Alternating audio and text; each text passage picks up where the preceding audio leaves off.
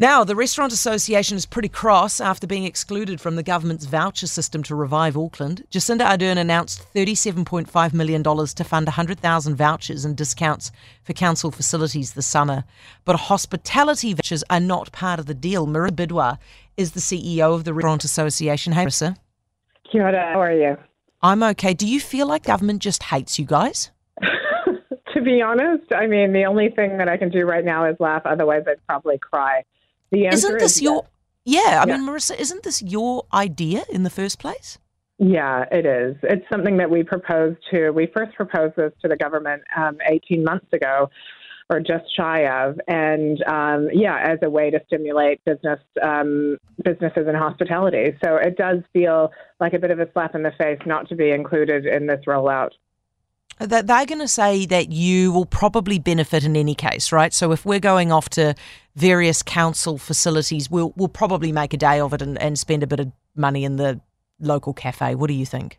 Yeah, absolutely. And we will undoubtedly see some benefit from that. But I think it's the principle, it's the including hospitality in that support package that would have gone a long way to really sort of up the morale of the industry that has been hit pretty hard. Now you've got this idea from places like the UK where they definitely where, where Boris Johnson did it. Did the did the Australians do it as well? Did they? Yes, they did. They did a dine and discover um, type initiative in New South Wales, very similar, where they allocated money for the public to spend in hospitality and tourism businesses, and it was very successful.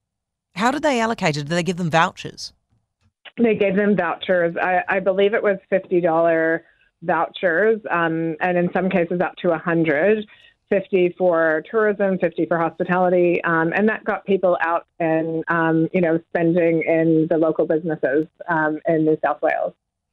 Um, this is a, a big week for you guys, right? I mean, set aside the fact that the government clearly does not love you guys because you're always the last to be allowed to open up and stuff. Friday's Yeah. the big day for you in Auckland, yeah? Yes, it is, and yeah, we're we're excited about being able to open up. You know, it's it's really great to be able to welcome customers back into our businesses in Auckland um, and in many other parts of the country. So yeah, it's it's good news for those businesses. But it's been it's been a tough run up into that point. There's been a lot of information that hasn't been forthcoming. Um, so it's been a real challenge challenge for these businesses.